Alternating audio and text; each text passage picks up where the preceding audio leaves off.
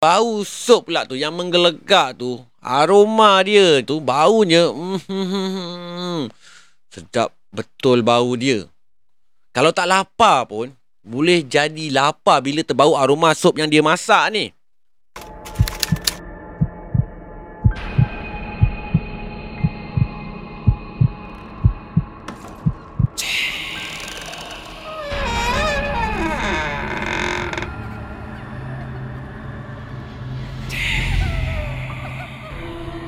اللهم صل على سيدنا محمد وآله وصحبه وسلم Bismillahirrahmanirrahim. Allahumma salli ala sayyidina Muhammad. Assalamualaikum warahmatullahi wabarakatuh. Salam sejahtera, salam satu Malaysia dan salam satu Nusantara. Welcome back guys to Malam Mistik dalam channel Anas Rahmat. Yang mana masih tak kenal aku, nama aku Anas bin Rahmat. Ha. Alright, your storyteller. Okay guys, pertama sekali aku nak bagi tahu kat korang ni uh, kalau korang nampak muka aku ni hitam sikit, uh, dah habis kuat dah lighting aku terangkan ni sebenarnya ni.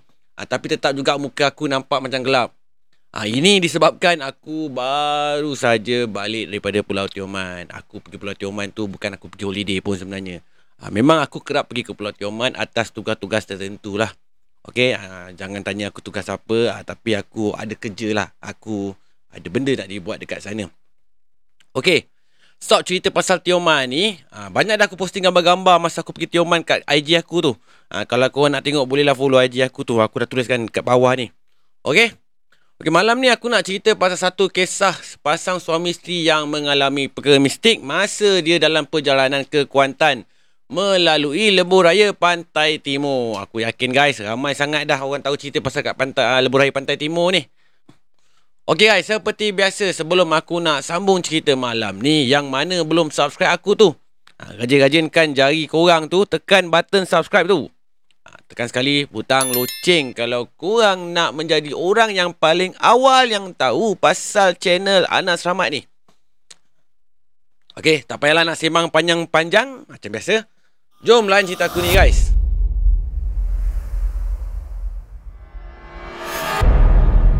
Kejadian ni berlaku masa penghujung tahun 2006. Ah, dah lama lah, 15 tahun yang lepas kot lebih kurang lah plus minus.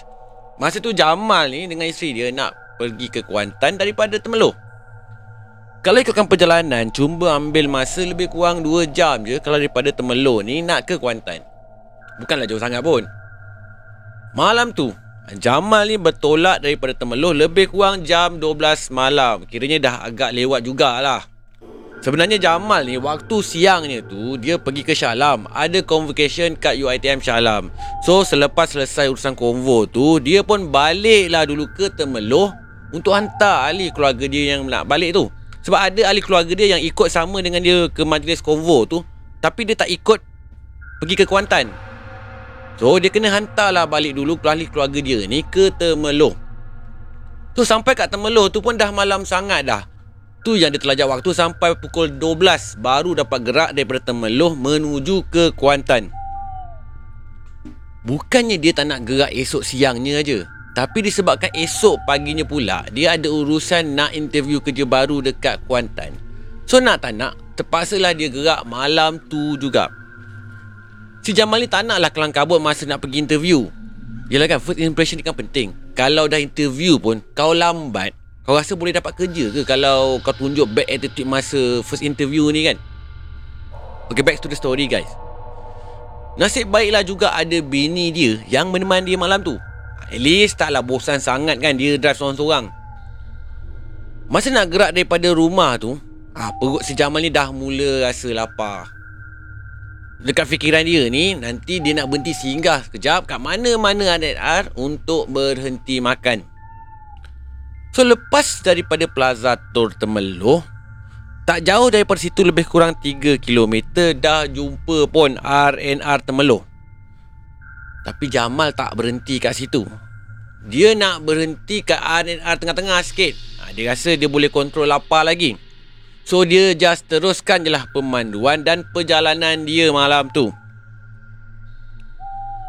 Isteri si Jamal ni Yang kat kursi sebelah ni Dah lama pun dibuai mimpi Dari masuk plaza tu termeluh lagi, dia dah senyap terus dah. Dah, se- dah senyenyak-nyenyaknya tidur. Mungkin penat sangat agaknya sebab daripada pagi lagi dah sibuk melayankan si Jamal ni konvo. Si Jamal pula duk melayan fokus dengan dia punya driving tu. Ha, Sambil-sambil mandu tu, kepala otak dia dah mula mengiang-ngiang cerita-cerita mistik yang pernah dia dengar daripada kawan-kawan dia. Ada yang pernah jumpa orang jual sate kat tepi highway. Ha, beli sate, lepas tu datang balik pada hari lain, tak ada tanda-tanda pun atau orang langsung yang berniaga kat situ. Ha, selain tu, teringat juga dia dengan cerita-cerita yang mengerikan tentang aksiden yang pernah berlaku dekat highway pantai timur ni. Ah, sudah. Kenapa pula lah tiba-tiba boleh terfikir dengan cerita-cerita macam ni dekat atas highway ni? Aduh, hai. Bebel hati si Jamal ni. Berbalik kepada realiti pada masa tu. Mata si Jamal ni dah pun mula rasa mengantuk. Mungkin keletihan sangat sebab seharian berconvocation ni. Ha, perut pun dah lapar. Jadi si Jamal ni pun plan lah nak singgah ke R&R seterusnya ataupun R&R yang paling hampir dengan dia sekarang tu. Tapi guys, sepanjang perjalanan ni, kepala otak si Jamal ni tak berhenti-henti fikir pasal perkara-perkara mistik ni. Lepas tu dia pun mulalah menggatal cari benda-benda pelik sekitar jalan raya yang dia lalu ni. Si Jamal ni dengan tiba-tiba dia nampak satu api terbang dekat tingkap sebelah bini dia. Tapi dekat otak dia pun fikir itu mungkin reflection lampu je. Ha, tapi ada mungkin jugalah konon-kononnya benda tu. Alah benda tu. Ha, mungkinlah kan ataupun benda ni hanyalah mainan mata si Jamal je ni kot. Lagipun benda ni pun muncul sekilas pandang je. So si Jamal ni pun memang tak dapatlah nak jelaskan apa-apa pun pasal benda yang dia nampak ni. Dipendekkan cerita, tak lama lepas tu, si Jamal ni nampak ada satu R&R dekat depan. Memandangkan mata pun dah mengantuk sangat, lepas tu perut pun dah lapar sangat, so dia pun tak teragak-agak lah nak berhenti dekat R&R ni. Kalau tak silap Jamal, masa ni jam dah lebih kurang pukul 1.30 pagi. Ha, masa dia berhenti kat R&R tu. Lepas dia parking, ha, dia pun kejutkanlah bini dia. Dia bagi tahu bini dia yang dia orang ni dah sampai dah ke R&R. Ha, jomlah kita pergi makan. So bini dia ni pun tanyalah sebenarnya berhenti dekat R&R mana ni. Tapi si Jamal ni tak tahu kat mana R&R yang dia berhenti ni. Dia cakap dia tak perasan pun signboard R&R mana ni. Ha, dia hanya masuk dan parking. Yang penting ada kereta parking, ada orang dan ada kedai makan yang buka. Ha, walaupun tak banyak. Ha, dia okey dah. Perut pun memang dah tak boleh nak tahan laparnya kan. Ha, so mana-mana R&R pun ha, dia okey je. As long dia boleh makan dan rehat sebentar. Kat R&R tu tak banyak kedai pun yang buka malam tu. Adalah lebih kurang 6 ke 7 kedai yang buka daripada deretan kedai-kedai lain tu. Tapi guys, yang menarik perhatian si Jamal ni adalah satu kedai ni yang terletak dekat tengah-tengah antara kedai-kedai lain yang buka ni. Kedai tu, menu asasnya adalah sup. Bau sup pula tu yang menggelegak tu. Aroma dia tu, baunya mm, sedap betul bau dia. Kalau tak lapar pun, boleh jadi lapar bila terbau aroma sup yang dia masak ni. Lepas tu pula dia masak bukan kat dalam kedai guys tapi dekat depan kedai guys. Luar biasa kan? Mana ada orang masak depan kedai kalau kat mana-mana R&R kat Malaysia ni? Ah, tak tahulah kalau korang pernah jumpa. Ini yang buatkan si Jamal ni rasa unik dengan pelik. Yang chef masak sup tu pula adalah seorang lelaki yang berkopiah. Umurnya lebih kurang dalam 45 hingga 50 tahun. Ah, duklah menggaul sup tu dengan ah, gunakan satu sendok besar tu. Fokus dia hanyalah menggoda sup je masa tu. Sup tu pula dimasak kat dalam satu periuk besar. Ada macam nak buat majlis kenduri kahwin dah. Dia punya periuk tu besar betul. Persoalannya, ada ke orang order sup malam-malam ramai-ramai macam ni kan kalau dia masak sup dalam periuk besar? Kebetulan pula, favourite food isteri si Jamal ni adalah mi sup. Dan si Jamal pula pun dah tergoda dengan sup tu. Jadi diorang pun order lah mi sup dua. Seriously, sedap gila kata Jamal mi sop tu.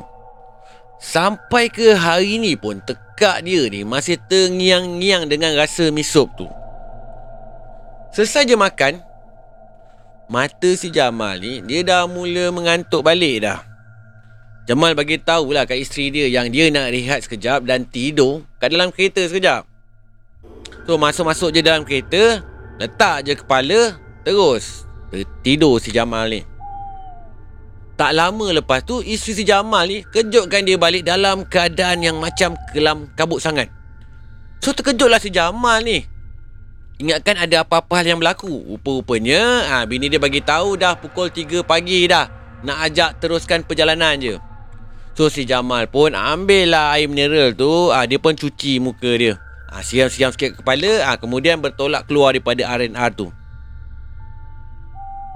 Tapi guys, yang peliknya, si Jamal ni, walaupun dia dah puas tidur masa tu, mata dia masih lagi mengantuk. Sepanjang umur dia hidup ni, belum pernah dia rasa terlalu mengantuk macam ni ketika dia memandu. Tapi nak tak nak, dia tetap juga teruskan perjalanan dia tu. Dengan keadaan malam yang gelap, dengan kereta yang jarang-jarang pun nak ada, ha, mata pula mengantuk yang amat, dengan tiba-tiba guys Sebelum Jamal melalui satu jantas ni Dengan tak semena-mena Mata dia Jadi gelap. Tak nampak apa-apa pun. Jamal jadi terkejut masa tu. Panic attack pun sampai sama Dia tertekan pedal minyak dia tu sekuat hati. Kemudian dia terlanggar sesuatu. Kepala Jamal dengan isteri dia terhantuk kat cermin depan. Belum sempat pun dia nak buat apa-apa ha, Dia dah nampak ada satu cahaya lampu yang terang menerang Datangnya daripada arah depan kereta dia ni. Hanya Allah je yang tahu perasaan takutnya dia masa ni. Masya Allah Rupa-rupanya guys Dia terlanggar divider kat tengah highway tu Betul-betul kat bawah jambatan tu Cahaya terang benderang yang datang di arah depan tu sebenarnya adalah satu trailer panjang yang datangnya daripada arah bertentangan. Allah Subhanahu Wa Taala ni masih panjangkan umur Jamal dan isteri dia ni. Nasib baik ada divider jalan tu.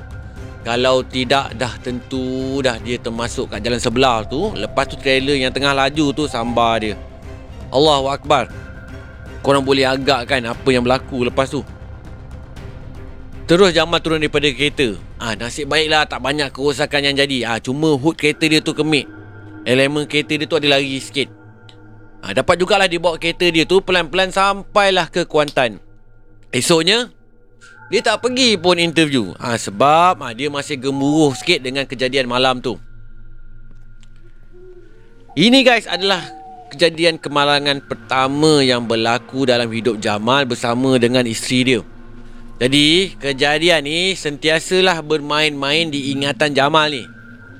Selepas daripada kejadian tu, si Jamal ni cubalah tunjukkan kepada kawan-kawan dan keluarga dia tempat kejadian tu dan mencari R&R yang dia singgah sebelum tu.